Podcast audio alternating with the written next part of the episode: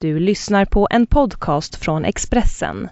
Ansvarig utgivare är Thomas Mattsson. Fler poddar hittar du på expressen.se podcast och på iTunes. Hallå, här är vi. Hallå du, hallå. Det är så fantastiskt för att nu, eh, jag är i Göteborg. Är du? Nej, jag är det nu när det här sänds. Ja. Bokmässan. Precis, precis. Oj, jag menar inte alls att jag reklam, det var inte alls därför jag sa det, men nu kan, om någon är i Göteborg så kommer du och jag göra massa grejer gemensamt hela lördagen. Exakt. Ifall någon orkar kolla i det här programmet. Det är som en A-kurs att eh, plugga, men kan vara värt, det kanske finns något intressant. Temat är Ungern om jag förstått det hela rätt, men det kan också vara ett annat tema.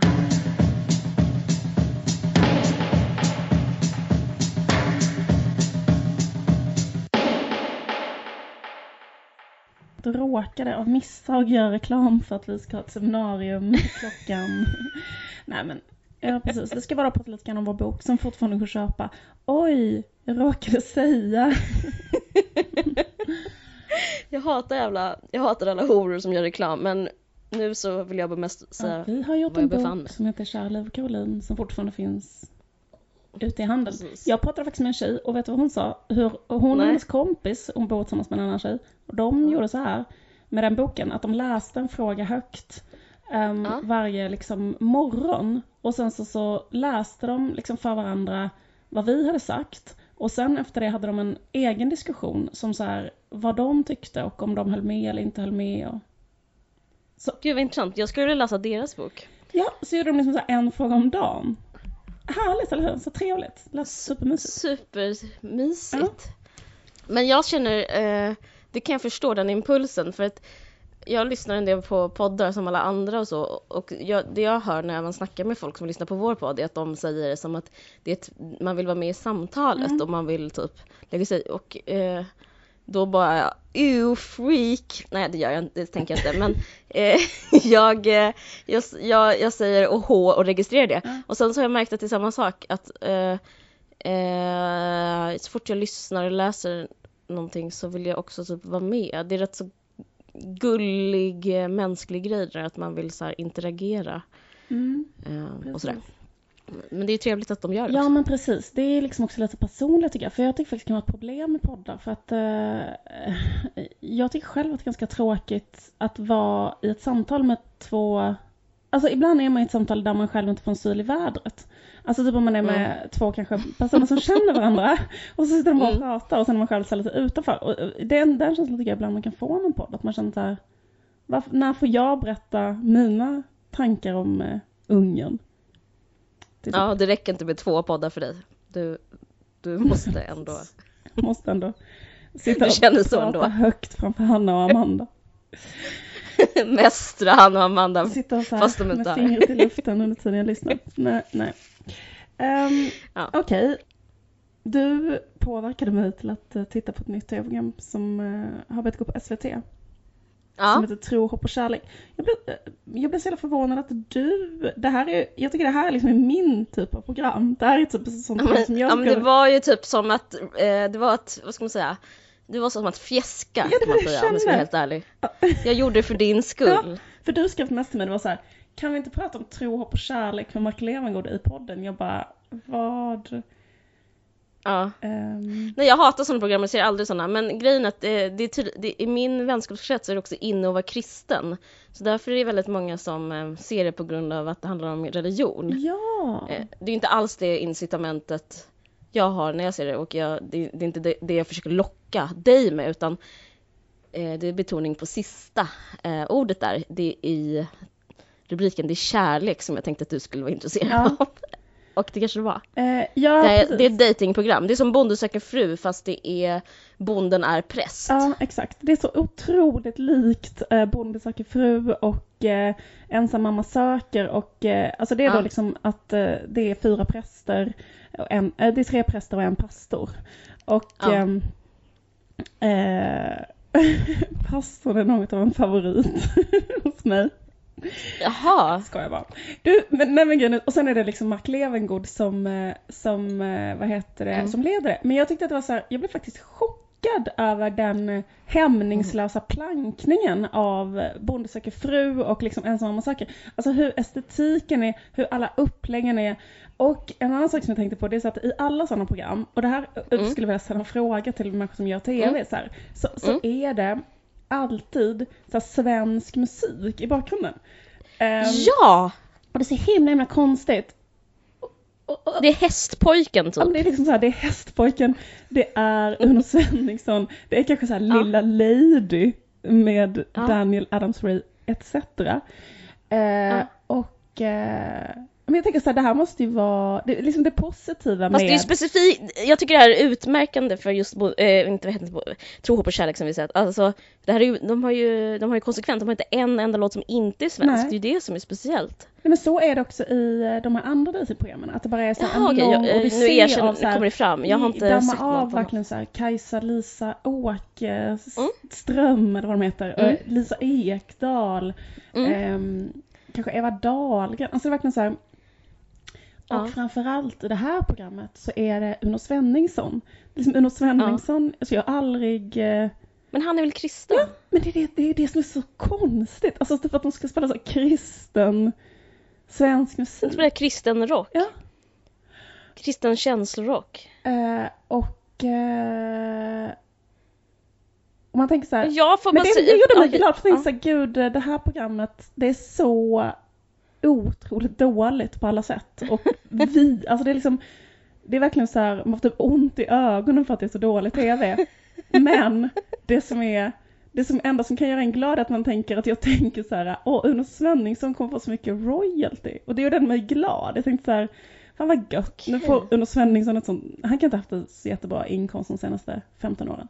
Men nu kommer han få ett sånt kuvert. Det är så intressant. Med riktigt stor bingedeg. Och det gjorde ändå mig glad. Jag fattar. Eh, det är så intressant för jag har skrivit upp det här som enda punkt på att vi ska prata om det här, mm. också det här med svensk musik. Men jag har en helt annan ehm, eh, känsla som inte alls är gläd känslan glädje. För att Uno Svenningsson ska få pengar? Nej, inte det.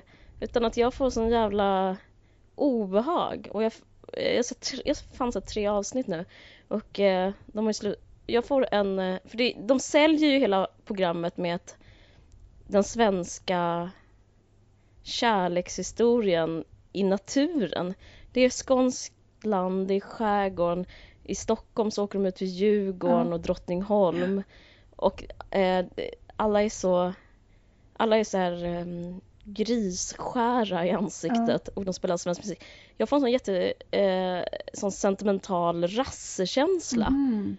Eh, som jag, när, jag, hör, när jag hör musiken, att den är hela tiden sådär, det är dans på logen. Alltså mm. det är så här, vad hände med dans på logen? Det är det undertexten till hela programmet.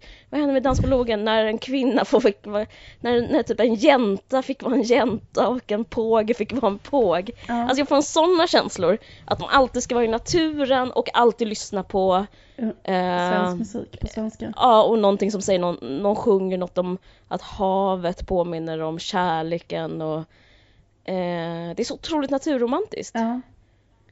Och nation, du menar nationalistiskt typ? Ja, alltså som eh, eh, alltså det är grovt att säga att det är nationalistiskt men det är det är liksom eh, det vackra med Sverige liksom på något sätt som de det, alltså det finns en sån konservativ lasering över alltihopa. Ja, ja, jag tycker det är så himla konstigt den här äh, grejen då att de är liksom kristna och då är liksom hela grejen är så här. Äh, Punkt. Eh, att det är så här, äh, det är inget konstigt att de är kristna eller så här. Och sen, så, och sen så är liksom, men det är ju, eller förlåt, men alltså jag tycker det är också just den grejen för att Mark Levengood själv är ju kristen och liksom han är ju programledaren så liksom det finns ingen det finns ingen kritisk röst, det finns ingen motfråga. Och, och det är inte meningen här för det är inte den typen av program. Men då är det typ att han Nej. börjar med att säga så här. Jag ber en bön eller jag, ska jag kanske säga jag knäpper mina händer för att, så förlåt min otroligt dåliga finlandssvenska. Den är jättebra! Jag skulle säga att det, Nej, ja, det... jo verkligen, fortsätt.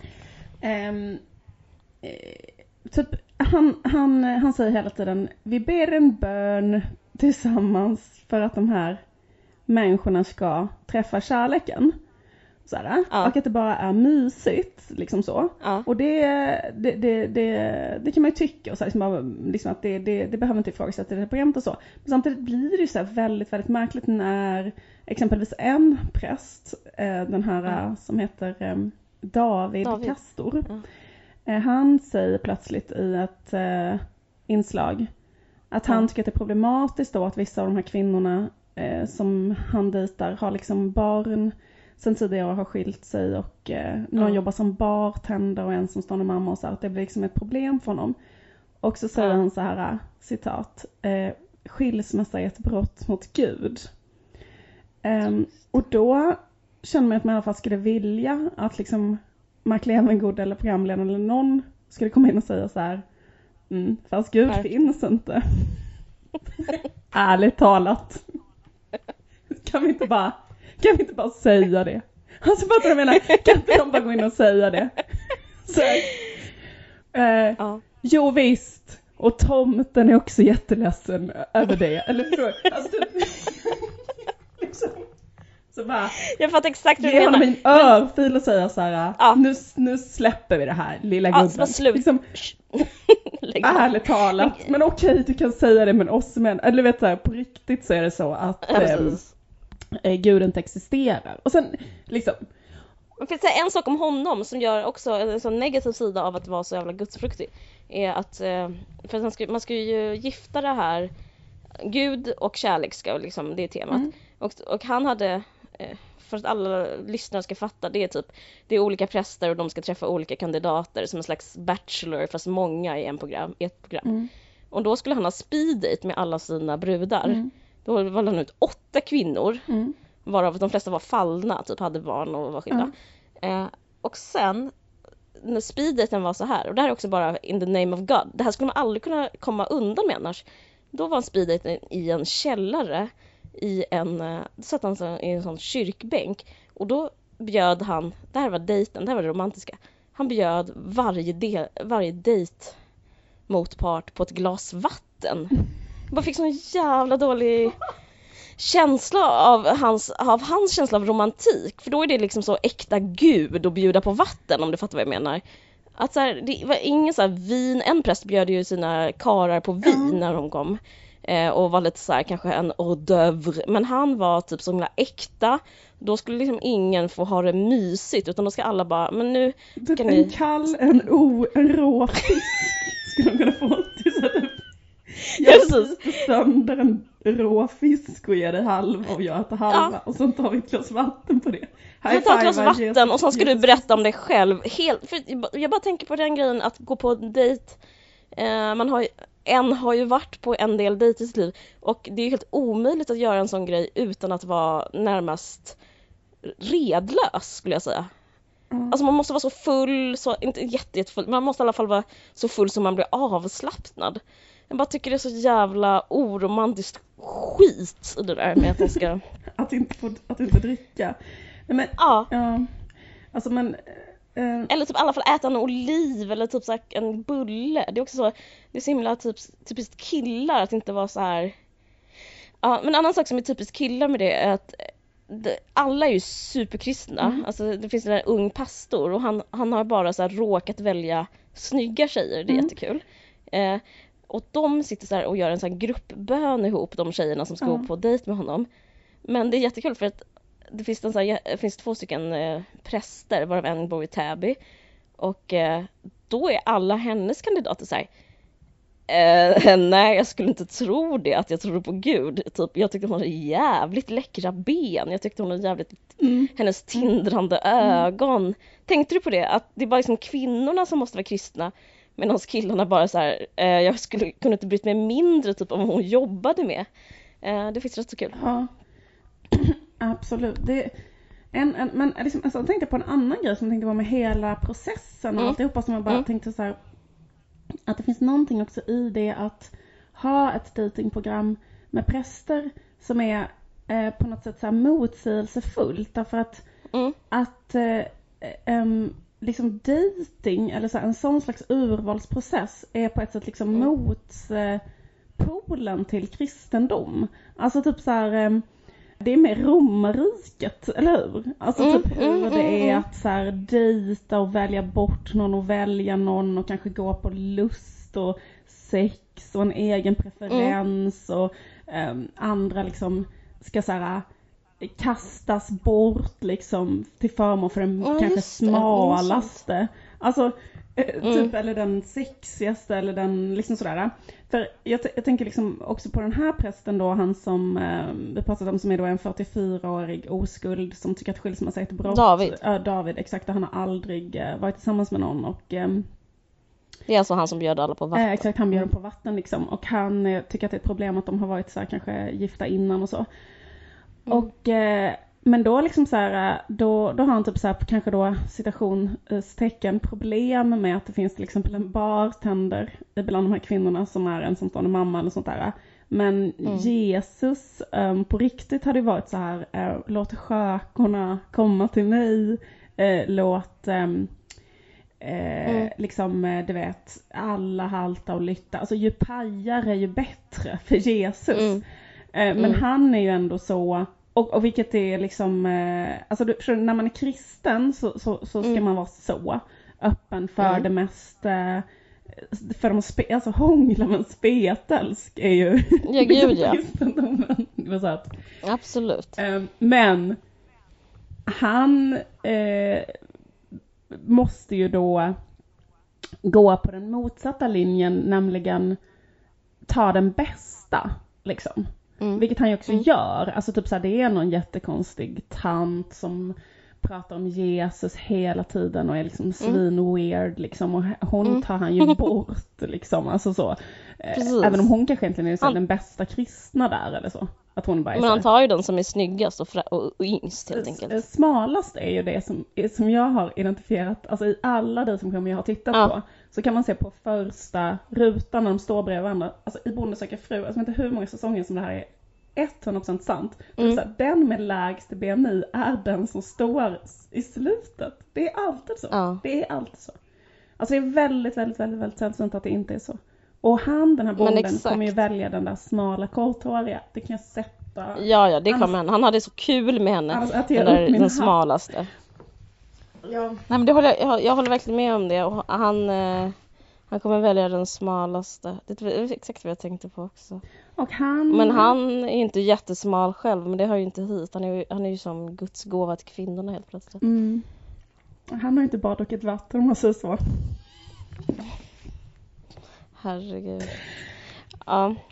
Men jag, jag, vad tycker du om programmet? Du tycker du om det? Det kanske man kan göra ändå? Jag vet inte.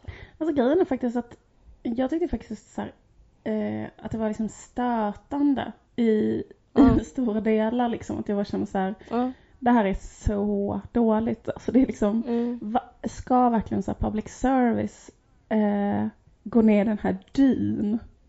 Mm. Alltså jag tycker det är som, det är ju det att slå in en öppen dörr men att liksom det här enormt så här fjäskiga, insmickrande mystonen eh, där man försöker så här kopiera en sån TV4-idé om Mm. att det är bönder och nu är det präster. Ja. Men jag skulle säga att det är någonting som är mycket mer oskönt med präster än med bönder. Ja, verkligen. Jag skulle vilja se de andra fyra stånden. Adel. Vilka är det mer? det var så. Först var det Borgare. bönder, borgare och adel. det är så nästa säsong. Adel söker fru. Ja, det skulle vara jättekul. Det hade varit något för dig och mig. Åh, Thank you. Alltså bara för att du Som- gillar rika som- killar tänker jag. Jag fattar det. Du menar, ja, ja men eh, borgare, ja. Ja, ja. borgare Det skulle också vara kul.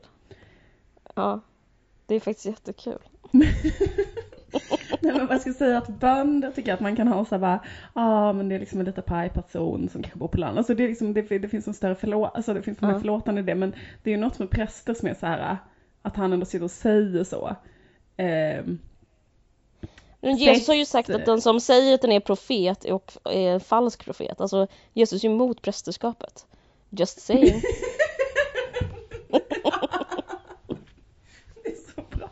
Men det, det är det jag menar med att du, om till exempel du var programledare, så hade du kunnat säga det.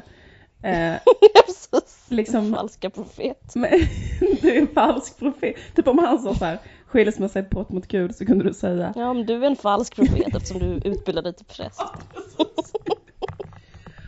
Och, Nej, men jag vet inte. Jag känner också att SVT är lite så snarkiga med hela produktionen. Att de också så här, ja, v- att den här grejen att de tar Mark Levengood ja.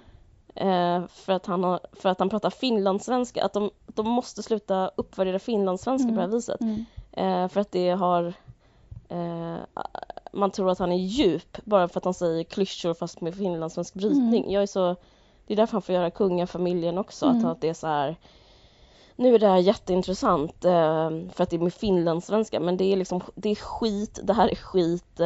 Ja.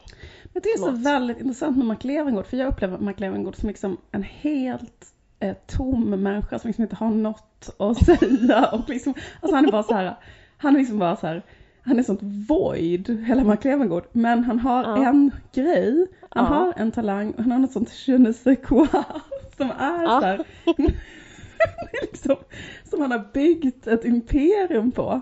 Och det är, det är, vad är det? Det är så här, det är, det är inte bara att han pratar finlandssvenska, för det finns ju andra som pratar finlandssvenska så här, jag vet inte vem, Jörn Donner eller något sånt skulle jag ändå inte kunna, Ja, liksom, ja, men det är så här, bilden, det, det är något mys, det är något med hans leende och bara ögon, eller någonting som attraherar Ja. människor väldigt mycket. Så, så vad han än säger, så börjar folk så här klucka, klucka nöjt.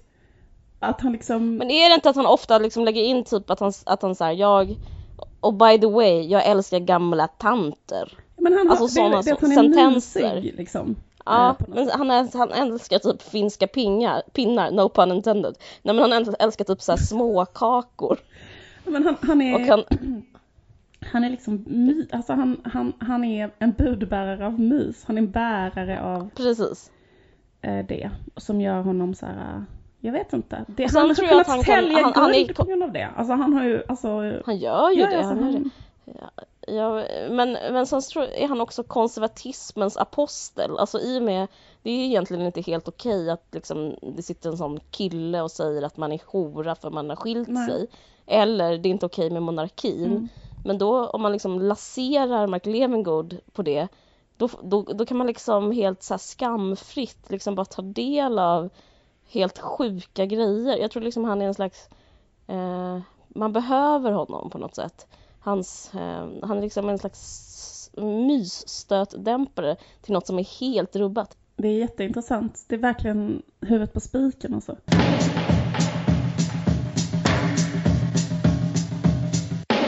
På ett sätt så finns det ju någon slags grej som knyter an till det här. Man kan säga att det har kommit någon slags debatt som handlar om Tinder. Mm. Eh, Roland Paulsson skrev en stor artikel om det.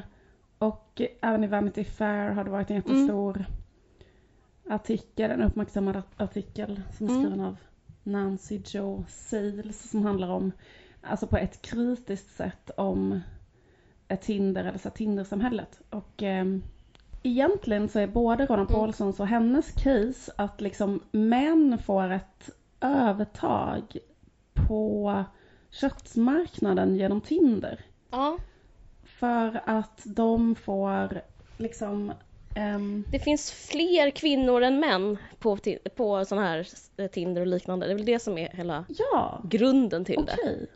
För det står så här, Eh, män så har därför fått, får de ett större urval. precis. alltså det börjar helt matematiskt och sen så fortsätter det med makt eller vad man ska säga. det står så här att män har fått ett ännu större övertag Mm. i förhandlingsläget Mm. om hur seriöst ett förhållande ska bli. Alltså typ att män kan vara på Tinder och vilja ha Alltså på ett sätt är det lite stereotypa så grundförutsättningar tycker jag är lite grann i båda de här artiklarna. För det handlar ganska mycket om att mäns intresse är att ha eh, engångsligg. Mm. Och kvinnors intresse är att ha långvariga relationer. Ja men precis. Eh, och så vet inte jag riktigt om det är eller så. Ja, men jag förstod det som Mm. att eh, de kunde ha det för att de har eh, eh, kvinnor har inte den möjligheten att välja och vraka bland en så kallad fuckboy som är termen då, killar som bara vill Mm. ligga och en som vill stadga sig och en som vill eh, vara särbo utan men, men alltså män har liksom det är som, jag ser det framför mig som typ att kvinnor står ra, uppradade på rad och sen så kommer en kille och liksom går fram och tar en men, eh, person av dem. Men, men det tyckte jag var det ena, men sen så fanns det en annan sak som var också att eh, som båda tar upp och det handlar om det här med eller som en konsekvens av det kanske, om att eh, män håller på med kvinnors utseende. Alltså de har rätt Mm. att rata kvinnor. Eh, gjort, gjort undersökning, Roland Paulsen gjorde en undersökning själv, eller om att Mm. det är som att han häcklar, alltså männen häcklar kvinnor om de är tjocka. Det är jätteintressant. Apropå det du sa om bond, eh, Bonde söker fru, att man väljer alltid den med lägst BMI. Att det verkar vara så Mm. här också. Att det, det, verk, det som kommit fram är att det är okej att ligga med typ en som inte har eh, lägst BMI men det är inte okej att ses på stan med det, med den Ja. personen. Typ att mm, han berättade att så här, äh, överviktiga kvinnor liksom vittnade om det så på nätet då. Att de kunde så först ha typ en konversation med någon Ja. man och sen kunde den mannen helt plötsligt bara skriva så här, din äckliga gris eller så. Ja. Helt plötsligt till henne från att kanske ha haft något så här ganska vanligt så här. Och att han inte hade kunnat hitta ett enda exempel på motsatsen. Alltså han kunde inte hitta ett enda exempel på en kvinna som hade så här börjat med att chatta med en överviktig man och sen efter ett tag skrivit att han var äcklig, en äcklig gris och så. Mm. Det finns, och med, det finns ett Instagramkonto som jag var tvungen att sluta följa för glömde, det är så amerikanskt, som handlar om sådana här konversationer. Men det handlar om typ Women who says no, det heter, alltså kvinnor som säger nej. Och Mhm. då är det liksom att man postar en chatt med, man gör en skärmdump på typ en chatt. Så är det så här, nej tack, vill du komma över, jag är kåt, säger killen man börjar träffa på internet. Då säger han, nej tack, jag är lite trött. Okej, men om du är trött kan jag också upplysa dig att du är en trött kossa, du är en trött jävla fitta. Du är en, Mm, alltså, mm. Alltså att det här, att det finns en sån rejection Aggression. så, som är jätte, ja, precis, jättestark så här avvisande och aggressionsgrej som inte heller finns liksom från andra hållet. Det är bara, Nej. det är liksom en sån manlig... Det där eh, har jag varit med om själv, så här, Ja. exakt den här grejen. Alltså, jag, jag, jag kommer ihåg så här, flera sådana tillfällen när man, så speciellt jag var så här, när jag var 19 så bodde jag i Spanien så typ jobbade jag så på ett disco där med att så här, Ja. typ, plocka in glas och liksom höll på så här. Och då var det så jävla mycket eh, snubbgäng där hela tiden som höll på så här, ragga på en och då var det liksom bara så här, det är sån enorm standard så här, typ att det var att typ de säger så här, åh du är så himla vacker, du är så fantastisk och säger någonting, dina ögon, whatever, något, du verkar så speciell, någonting. Och sen säger man så här, ja men jag eh, är inte intresserad eller säger på något sätt att man inte vill eh, så här, eh, ligga med dem eller hångla med dem eller sådär. Och då eh, bara direkt så här som på en sekund bara du är en sån äcklig jävla hora. Alltså så här, alltså det verkligen så här hände mig flera, flera gånger just att så här, det, det bara var en sån eh, man bara, var inte jag nyss för en halv minut sedan en fantastisk människa och sen helt plötsligt, du är så jävla ful. Alltså typ den grejen. Eh, Ja, så så, ja, jättesjukt. Jag kommer ihåg flera sådana tillfällen som bara var så här, eh, just den där eh, rejection anger.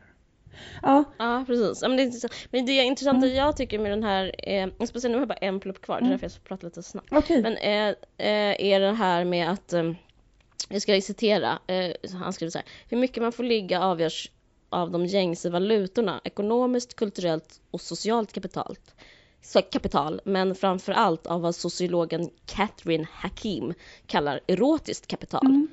Alltså den typ av utseende som i en given kultur uppfattas som sexuellt attraktivt. Ja. Den narcissistiska önskan om att vara en god erövrare eller ett åtråvärt objekt driver sedan människor mot maximal avkastning på, den e- på det egna kapitalet. Att denna narcissism sammanblandas med sexuell lust är som Ölbeck, som man pratade om innan, Mm. och andra påpekat snarare regel än undantag. Och det tycker jag är det, jag, jag, vi, apropå vår bok, eh, vi skriver om narcissism där och det här känner jag igen från typ andra böcker jag läst om narcissism. Att man att det går på ens relationer, att det finns en sån ensamhet i typ vår tids narcissism. Och jag känner inte till att det fanns något som hette typ erotiskt kapital som man kunde så handla med mer, mer eller mindre. Men det är intressant att det finns och jag, jag, fattar, jag fattar vad...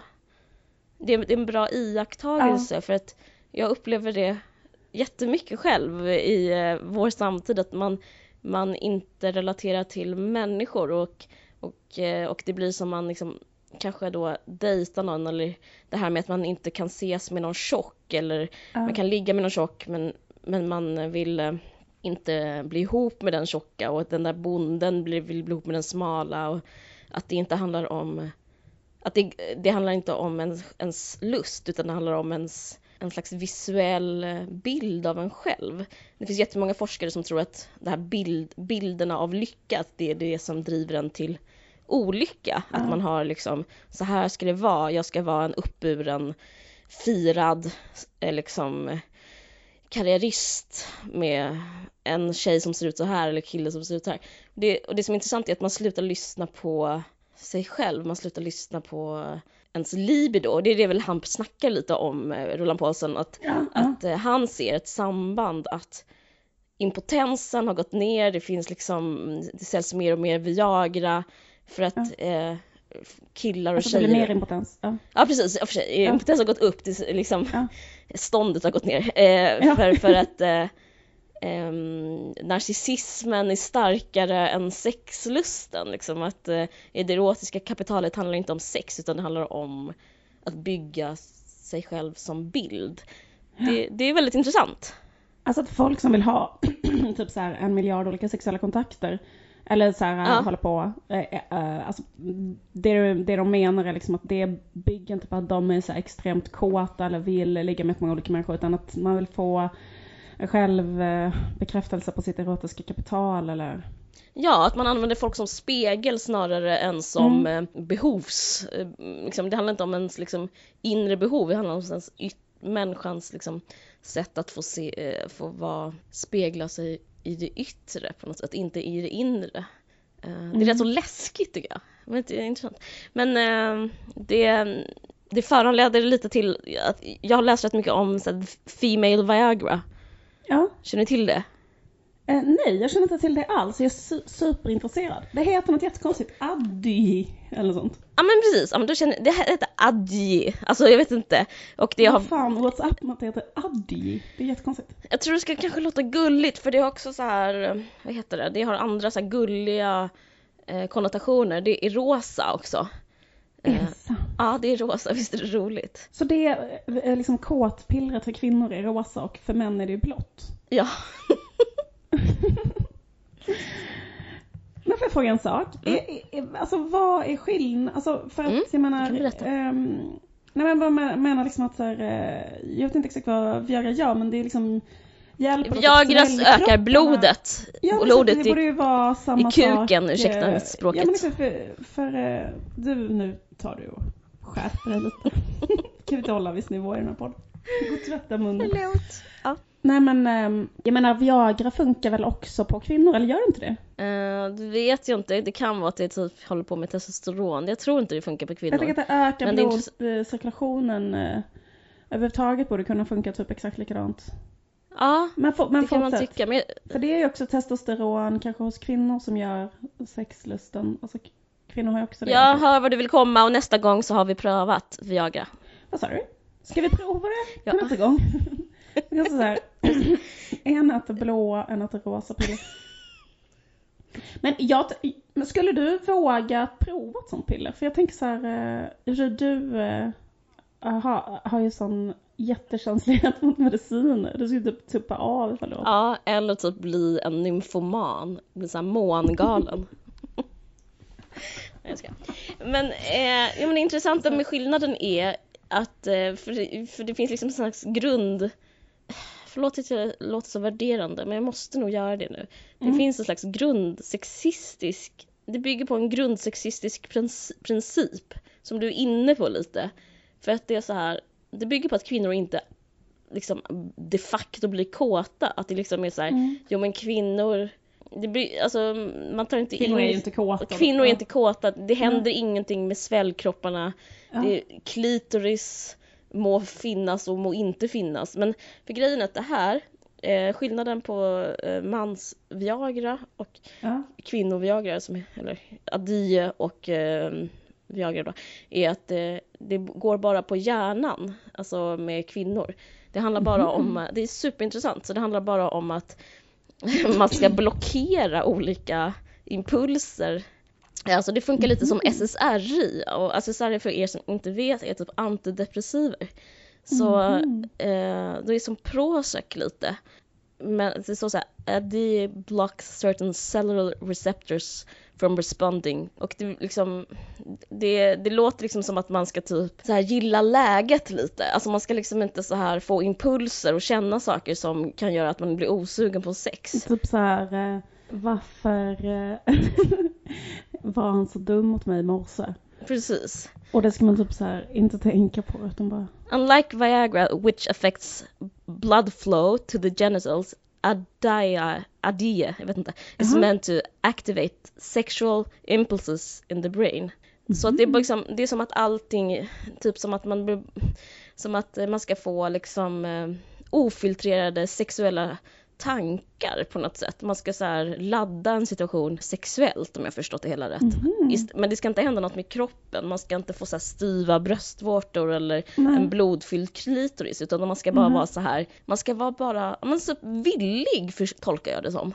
Mm. Och glad, alltså typ som SSRI. Eh, men det, är- ja, det Det är är väldigt som att speciellt. typ så här, dricka ett glas vin. Då, typ. Exakt, det, det är precis. Och jag tror faktiskt vin, vin är Vin finns ju redan och jag tänker att det är bättre för att de, gjorde, de har gjort så här undersökningar hur det funkar. Och då är 4,4 efter de har tagit det här, de har fått fyr, på en, jag tror det är en 10-gradig skala, sex, har en sexuell eh, tillfredsställande upplevelse av det här. Om de har tagit det en du? Säg en månad. gång till. Fyra 4,4 eh, ja. procent eller? Eh, 4,4 4,4 står- eh, sa de bara, jag lyssnade på Ja. en podd om Ja. det. Men jag tror det är så här, och jag tror det är mer än, än om man, mellan, man har 1 till 10 av, av en Aha. så, så har 4,4 en sexuell tillfredsställd upplevelse i, Ja. eh, per månad. Nu översätter jag från engelska därför det låter så Aha, konstigt. aha, ja. Och sen så de som fick placebo, det här var de som har tagit av, eh, av pillret. Eh, tio, säg att tio stycken har tagit pillret så fick 4,4 något- en positiv upplevelse. Och de som tog placebopillret fick 3,7 en positiv upplevelse. Och de som inte har ett piller överhuvudtaget fick 2,7. Så det är liksom eh, skillnaden mellan 4,4 och 2,7. Jag är så dålig på matte, vad är det? Ja. 1,3 kanske? Jag vet inte. Ja. Jag sa säkert fel nu, men du inte fattar. Eh, så det är väldigt liten effekt där får, men det, det, det har i alla fall fått, det får lite effekt. Men det, jag måste tänka på så, så jävla svårt att liksom isolera sådana variabler. För jag tänker så här, Ja, kvinnor, eller liksom människor som är himla olika och bara, vadå att... Eh, ja, alltså vi- vilka är de här 2,7 procenten som har, eller 2,7 liksom människorna? Det är människor som vet inte. liksom, är är det liksom, om man, om man kollar på t- 10 kvinnor under en månad så har 2,7 en tillfredsställande upplevelse sexuellt under den månaden. Oj, Ja. vad lågt. Därför, därav marknaden. Men vad, vad räknar man som en tillfredsställande upplevelse? Något som man själv känner? Det var ett sa de också, det var kritiska mot, det här var ju favoritpodcasten Double X Podcast, i Slate. Då sa de också, vad betyder, vad är en tillfredsställande sexuell Mm. upplevelse? Antagligen kanske typ att man eh, jag vet inte, får orgasm, men, men det ska ju handla om lust. Så det kanske handlar då om att Man har typ velat ha sex, man hade det, det kändes bra typ. Ja, något sånt. Jag tror det liksom handlar om från lust till liksom slut... Slutstopp. Jag vet inte. Men det... Men jag tycker det är intressant om man, om man pratar, återkopplat till Roland Paulssons text, att så här, Att man eh, behöver det. Att det är liksom, att det finns en marknad. Att man lever, jag tänk, kan inte tänka mig att vi lever, okej 70-talet sägs ju vara frigjort men ändå så lever man i så otroligt sexualiserad Ja. tid.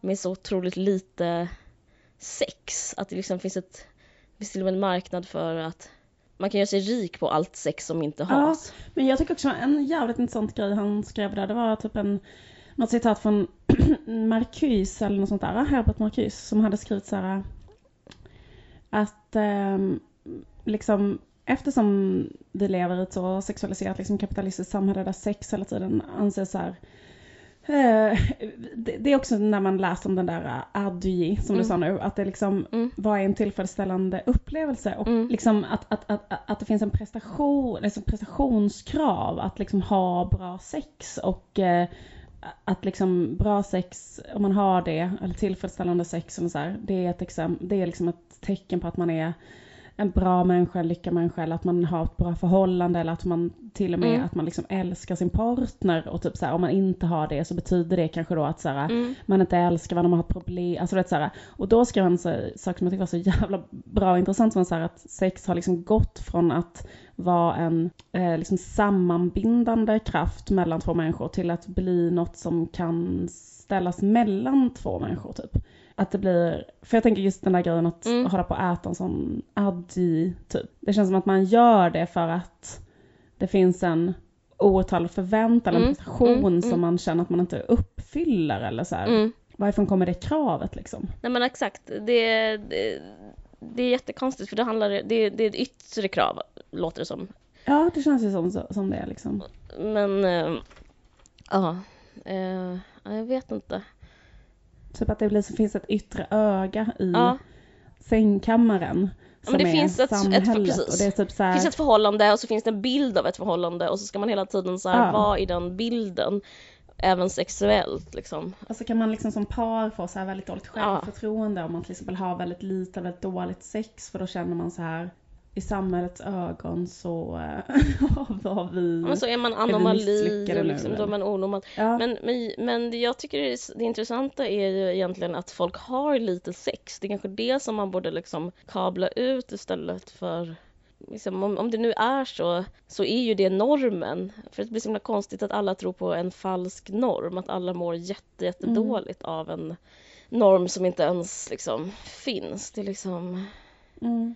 Men också att eh, jag, jag vet inte vad jag ska säga, det är så kanske ointressant om jag är för eller emot det här vi, eh, kvinnliga Viagrat, men det bör sägas att till skillnad från vanligt mans Viagra så finns det så otroligt många eh, side effects. Man kan till exempel inte överhuvudtaget dricka alkohol och man kan få leverproblem. Alltså det, det, det är farligt att ta det för att det är liksom Mhm. det mixtrar med hjärnan liksom. Ja. Men säljs det liksom nu i Sverige? Vet inte, det har blivit godkänt av the FDA som är Food and Drug Approved eller något sånt där i, i USA. Jag tror inte det säljs i Sverige. Men det är konstigt för det blir som att man betraktar då typ låg sexlust som en sjukdom. Mm.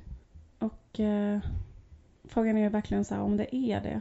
Alltså jag tänker på sådana här saker liksom så här, Till Mm. exempel så vet jag när jag gick på så här, när jag var liksom gravid och gick på här mammakurser och så. Då kommer jag ihåg att de sa så här bara, det är väldigt bra att börja typ så snabbt som möjligt efter förlossningen och ta sex. Typ att så här, män känner sig så ensamma och tycker det är så jobbigt Mm. när kvinnan har fått barn och så här, och ammar och så. För då kanske man inte också Mm. har lust att ligga med någon hela nätterna och vara vaken och ha hand om en bebis. Alltså så här, ja. Och då var det så här, Mm. det ska man typ så här sätta igång med så snabbt som möjligt för att så här, mannen så här, inte ska, det kommer jag ihåg att någon sa, för att folk kan vara så här, så här tveka för länge kanske typ. Också att man känner är då typ fackad i underlivet efter en vaginal förlossning och då kanske man är typ rädd för att ha sex och sådär. Och då är det så här, då ska man inte låta den tröskeln bli för hög utan man ska typ så här, köra igång. Upp typ, så på hästen. Upp på hästen, exakt. ja, för vad? För att annars så här, kan ens förhållande eh, ta slut på grund av det. Eller så här att om mannen inte Ja. sex då på liksom eh, två månader eller något. Så liksom eh, kanske han måste så här. Vad sjukt. Men det står också i den här boken. Jag var hemma hos min killes föräldrar och de har en bok från när de var gravida. Den är superkänd fotograf, den här Lennart Nilsson, Ja. du känner till honom. Mm. Han har tagit bilder inifrån Mm. livmodern, ser ut som Mm. ett, ett foster simmar i rymden, det är väl vackert och sånt.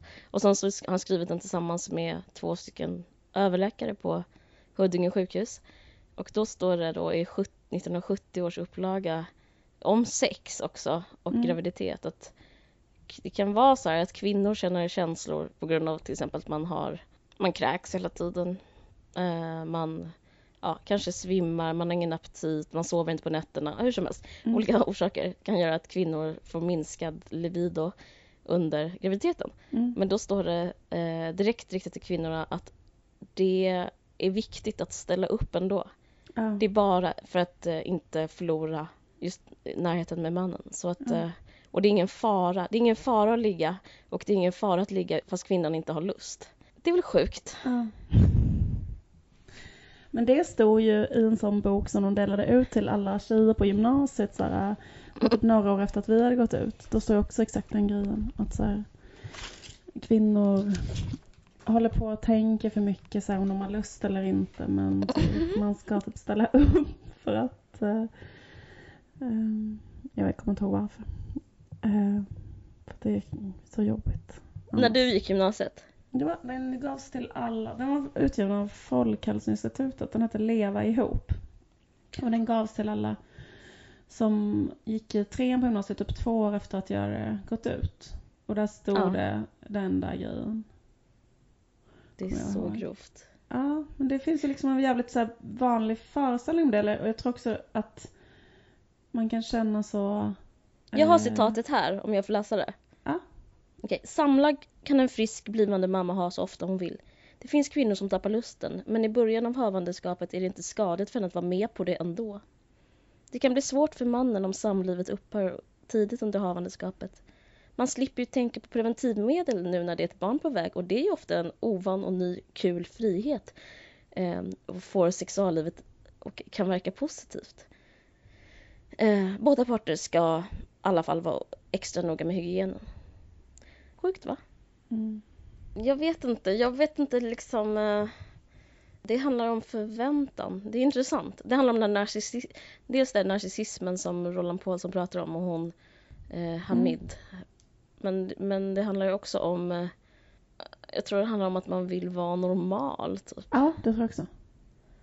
Den, eh, ja. den liksom drivkraften att vara normal, den är liksom typ nästan den starkaste mänskliga drivkraften och den är väl liksom för att så här, om inte jag är socialt accepterad eller en del av en flock eller likadan som alla andra mm. så typ kommer jag bli lämnad på savannen och dö.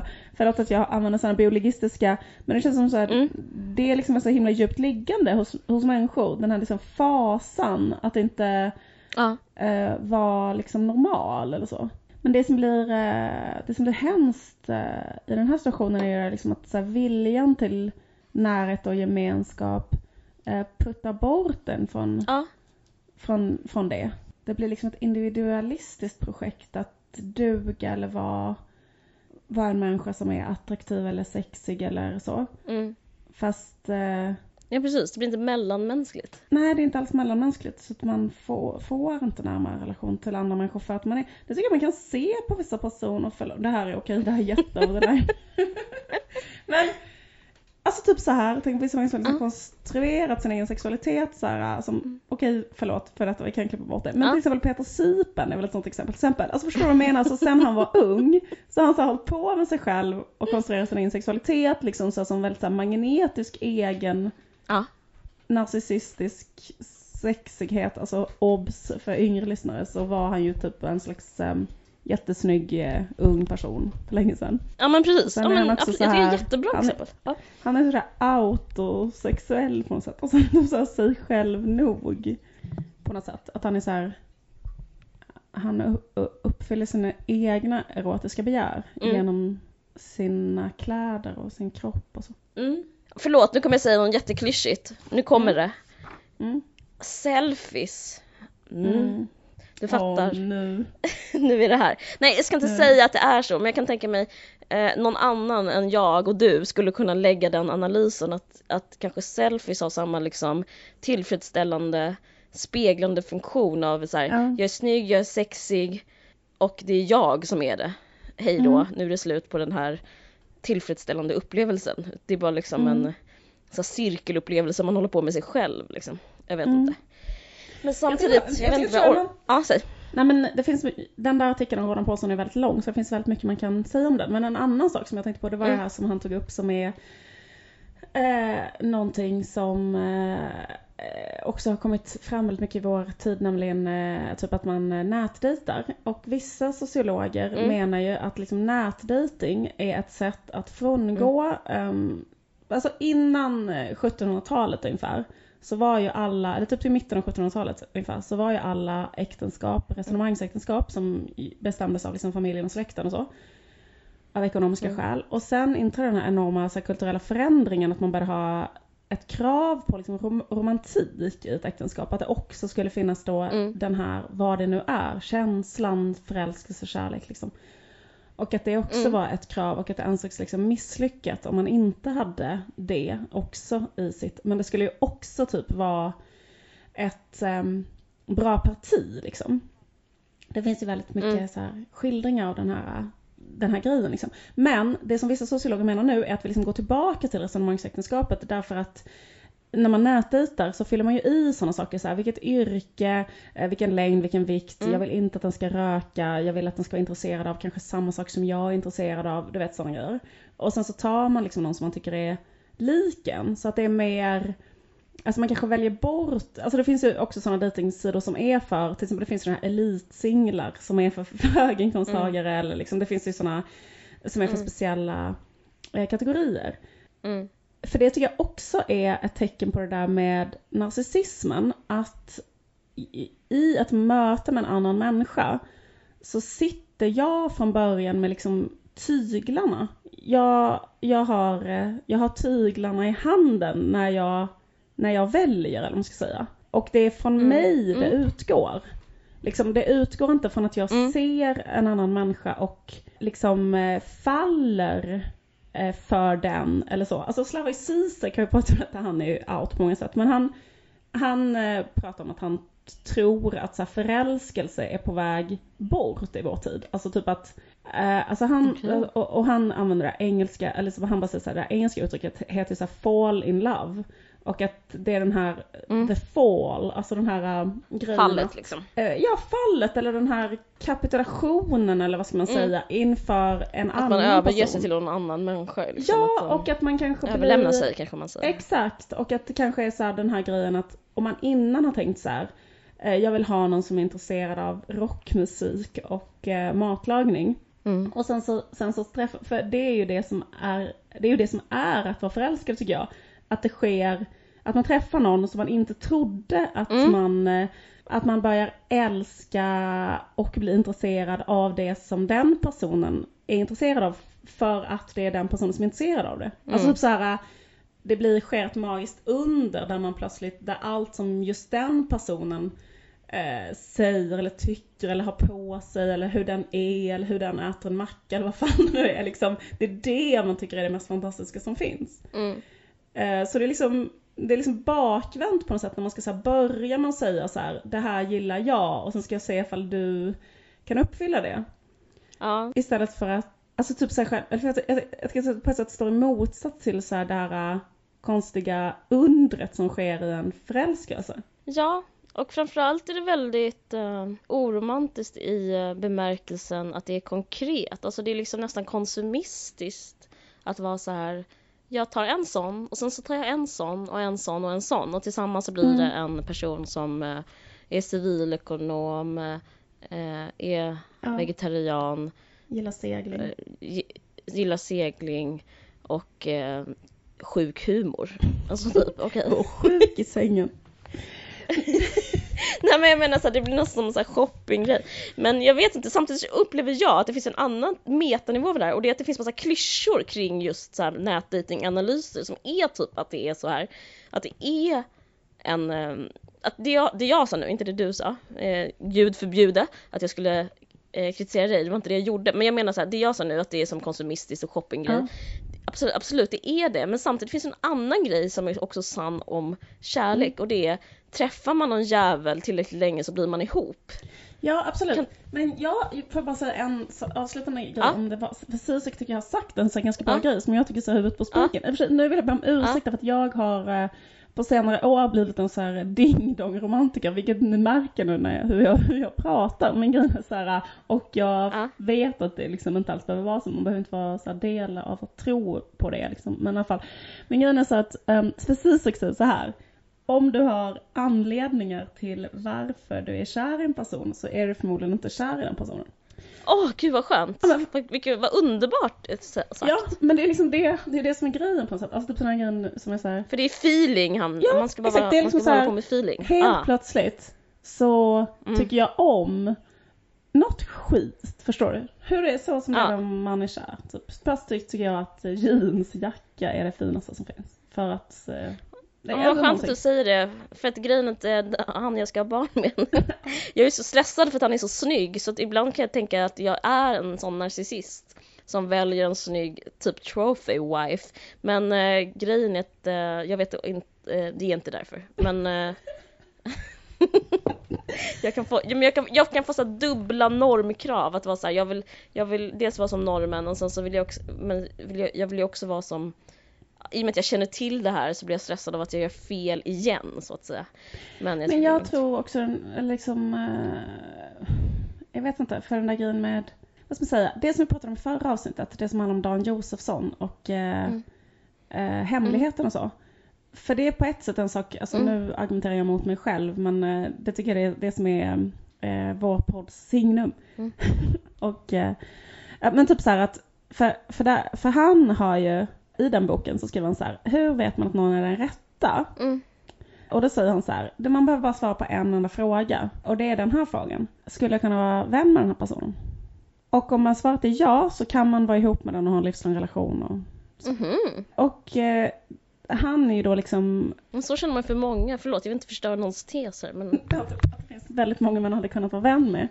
Ja, Och, och det är också ett jättebra motargument om någon skulle säga så här, alltså jag känner att vi bara ska vara vänner. Så kan man säga så här, mhm, om du känner det. ja så, Yes! Ja, det fick så- ska man stryka då.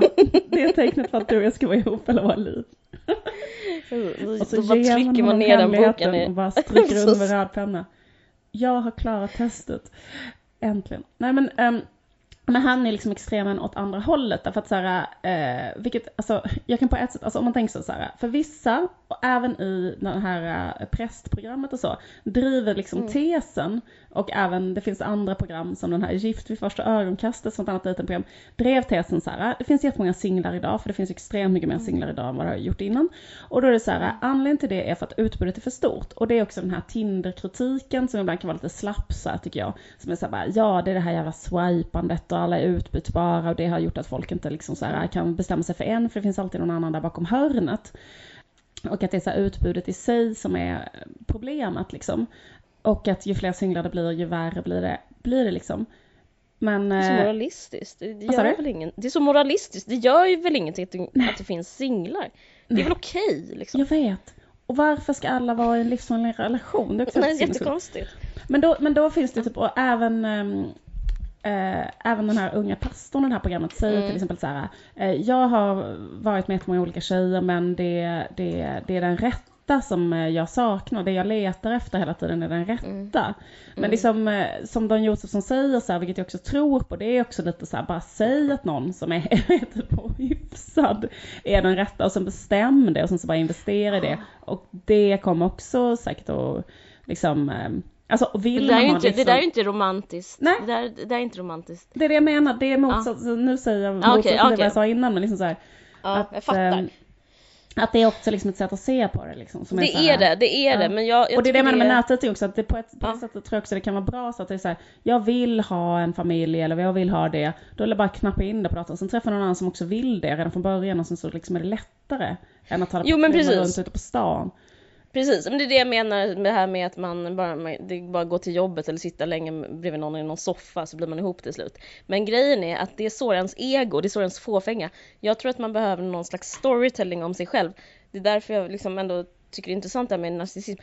Att liksom man behöver tro att eh, Eh, alltså jag står liksom inte ut med om det är så. Det, det är för oma- livet är för omagiskt om det, om det är så det är. Jag vill ändå liksom tro att det har att göra med något annat än att eh, man bara liksom man bara vande sig eller bara blev någon, man bara tog någon. Ja, ja. Det är liksom inte så kul. Men tror du inte att även människor som, där det var så, man vande sig, man bara tog någon, de eh, hittar väl på en sån historia att så här, en dag så kände, fast vissa människor är ju så att de inte eh, är Jo det kanske, men alla har inte, alla är, det är också ett sätt för mig att vara HSP, alltså High Sensitive Personality, att jag eh, blir för känslig för, eh, alltså jag vill ha en uppvispad eh, känslokontext för att jag ska Mm. känna mig, kunna identifiera mig i sammanhanget tror jag. Så att jag, jag, tror, jag ser, ser vissa som, in, som träffas på ett annat sätt som inte har behovet av storytelling. Mm. Eh, men jag, ja, det är kanske helt ointressant vem jag är i sammanhanget men jag, men jag tror att jag skulle ha svårt med nätdating just på grund av att man inte får eh, säga så här och sen så tittade jag upp och då stod personen bara där och då sa vi samma sak, sen sa vi smurf, sen sa vi smurf igen, sen sa vi smurf igen. Var det som när du träffade din kille? Ja, det, det var exakt så.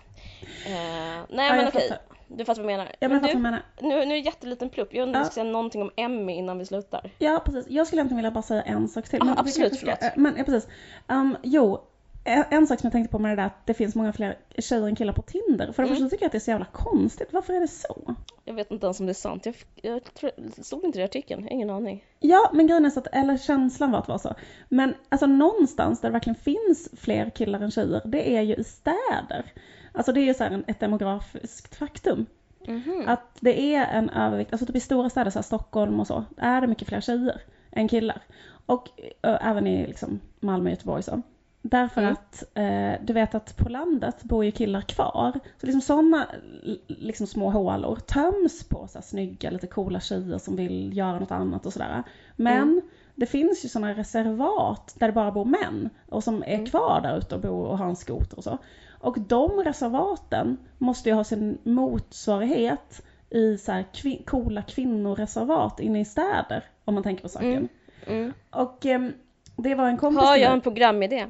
Eh, ja, eller liksom vad jag ska komma till är att det redan håller på att ske. Men alltså, men, jo men jag har en kompis som är så här, 34 år och precis har typ så här, gjort slut med sin kille och hon är, bara, hon är liksom så singel och vill säga skit och hon bara så här, det finns ingen kille. Alltså typ så och, och, och, så pratar hon om det exakt den här grejen. Det, det är bara liksom tjäna en miljard typ jättecoola, jättesnygga, jättehärliga tjejer och, och, och, och liksom mm. fast ingen normal kille utan bara, förlåt jag använder ordet normal på ett sånt sätt men ni fattar vad jag menar. Mm. För det är bara då någon sån jättekonstig person som sitter i Norrland och röstar på SD, alltså och gör inte vad. Mm. Mm. Men då, men, eh, men sen tänkte jag på den här att så här, framtiden då kanske är eh, Förlåt att jag också är så jävla heteronormativ. Jag förstår om man stänger av. Men liksom, och så tänkte jag så här, framtiden är alltså exakt som den här Martina Haag-filmen som har kommit nu som en sån slags profetisk eh, framtidsvision. Att en sån 44-årig barnlös mediakvinna i Stockholm åker mm. upp till eh, Missångerträsk och träffar en sån barsk norrlänning. Okej. Det är liksom lite grann så här, eh, hon har lite så här eh, spott. She's on to something. Sån, vad sa du?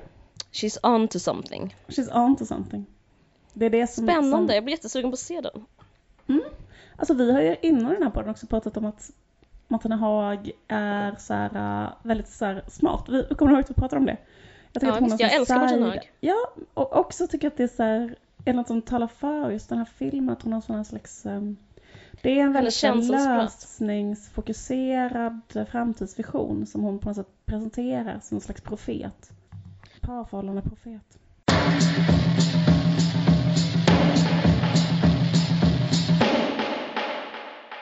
Jag byter snabbt ämne till, eh, bara för att vi ska, eh, det inte bara ska vara relationspodden mm. det här, utan det också är kulturpodden. Mm.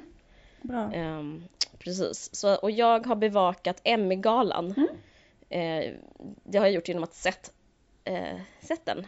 Och den var väldigt ehm, Eh, jag älskar galan, jag älskar galor överhuvudtaget, alltså amerikanska, det, det är liksom ett mys tycker jag. Ja. Det kanske är som eh, kungabröllop är för dig, jag vet inte. Mm. Men hur som helst eh, så var det så intressant för att eh, han som eh, hostade den, vad fan heter han nu, Andy Samberg, eh, han sa en väldigt intressant grej apropå, apropå allt, apropå Sverige, apropå eh, den så kallade flyktingkatastrofen i Europa, mm. apropå allt, allt, allt, apropå vad som, eh, att det här programmet vi pratade om innan ja, då sa han så här att det här när han gjorde sin inledande sketch, det brukar vara Amy Poehler och Tina Fey, men nu har, nu har Amy, Andy Samberg tagit över.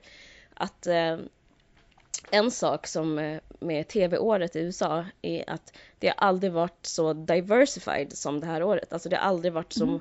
mycket mångfald. Mm. Och eh, det handlar liksom om olika, att det inte bara vita eh, liksom anglosaxiska cau- caucasians, jag vet inte om man säger det, Mm. caucasians. Alltså inte bara vita utan även afroamerikaner och women of color och men of color som är, de är nominerade ungefär lika mycket.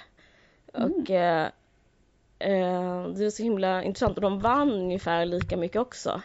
Mm. Det finns en eh, kvinna som vann en, en tung eh, roll, jag tror hon heter Alltså, Viola Davis. Viola Davis, precis. Men jag Mm. undrar om det var ja, men det såg jag. huvudroll. Hon vann bästa kvinnliga huvudroll. Precis.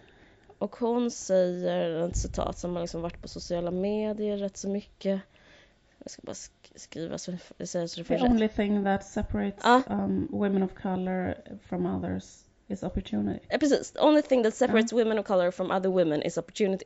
Det säger hon, eh, Viola Davis. Viola Davis. Och det är, jo men det är ju så himla sant liksom. Men jag bara tänker på hur det, hur, samtidigt som SVT, jag jobbar med en tv-serie just nu, jag skriver ett tv-drama och som jag ska regissera sen i mars, det ska bli jättekul. Men jag håller på att, um, vi pratar jättemycket om representationskrav och eh, det är jättemycket så här, um, det vore så härligt om det kom in eh, liksom, det finns en stämning på SVT att man vill ha mångfald och sådär. Mm. Men att SVT, eller hela Kristallengalan, att det var, om jag, jag bara tänkte på den, hur var Kristallen jämfört med Emmy? Och det var att det inte var en enda rasifierad tv-serie eller, eller reality show eller biroll eller programledare eller alltså det var, Mm. det bara känns så jävla hemskt. Mm. Och jag bara skämdes. Och jag bara Mm. tänker att liksom, kan inte det vara... Eh, alltså det är en jävla konsekvens av hur vi... Hur Sverige är liksom mot eh, invandrare. Alltså det är så, jävla då, det är så pinsamt dålig stämning. Alltså att så här... Eh, USA är jättebra och de typ så här har fått bort rasismen och det visar sig... Eh, alltså i, i tv-världen alltså, inte hela... Liksom att... Ja, eh, inte generellt. Nej precis, precis. Eh, men att det liksom så ändå, det säger ändå en del att det liksom, man har kommit så jävla långt och sen så finns det liksom ingenting, ingenting alls på i, jag, jag vill bara liksom, jag vet inte om, jag, om det här har någon effekt men jag vill eh, bara säga, säga skärpning eller till någon, jag vet inte vem jag ska säga det till. Eh, för i Sverige eh, så handlar det inte bara om hudfärg. I Sverige är det liksom samma sak fast med män och kvinnor fortfarande. Och det enda som skiljer män och kvinnor i dramavärlden fortfarande är just opportunity. Och killar får opportunity medan kvinnor inte får den. Alltså det är fortfarande, jag läste en um, eh, läste en sån här rapport om vem som får göra drama fortfarande och så är det mest killar. Mm, Och mm. eh, ja, det, jag vet inte, Det är väl typ ingen, Nej. det väl typ ingen kvinnlig upphovsperson till dramaserier. Precis, precis. Ja. Och att det är inte svårt. Jag bara tycker det, jag tror det är därför det är så bra resultatet. Det handlar bara liksom om att ge, ge kvinnor och, och särskilt mig själv, eh, kanske därför jag bryr mig för att jag håller på med det här. Men jag skriver liksom också för eh, det jag gör i en ungdomsserie och jag har tänkt på det så här, varför är inte jag nöjd med det? Och det är jag på ett sätt, men grejen är att opportunity, ett annat ord för opportunity är ju pengar. Så liksom det enda som skiljer män och kvinnor åt är pengar, det enda som skiljer så här, människor av olika hudfärg åt är pengar. Så det man ska göra är bara ge jättemycket pengar till typ eh, mig. Istället har de gett jättemycket pengar till en serie som gör, eh, vad heter det, en, den heter Boys. Eh, och den handlar om vita Mm. unga killar i innerstan som brottas med privata problem om de ska hoppa av Handels eller inte. Och samtidigt Mm. håller SVT på och satsar så miljoner på det här vi måste ha ett mångfaldstänk. Jag vet inte, jag vill bara, jag vill bara gnälla kanske, eller vara så kulturkritisk. Mm. och eh, hålla med Viola Davis att om man, man ska ge till kvinnor och rasifierade, de ska få opportunity och opportunity betyder pengar. Så om någon hör det så.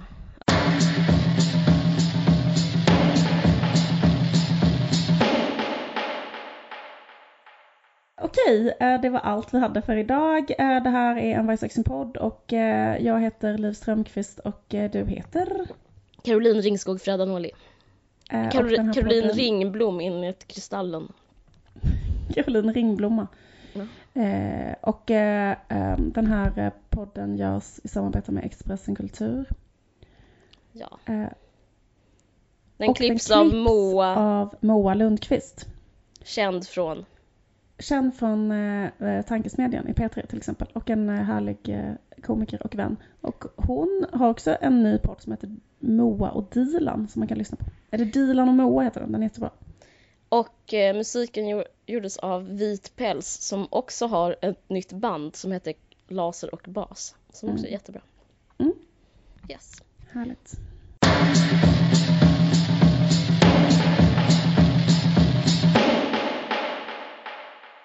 Du har lyssnat på en podcast från Expressen. Ansvarig utgivare är Thomas Mattsson. Fler poddar hittar du på expressen.se podcast och på iTunes.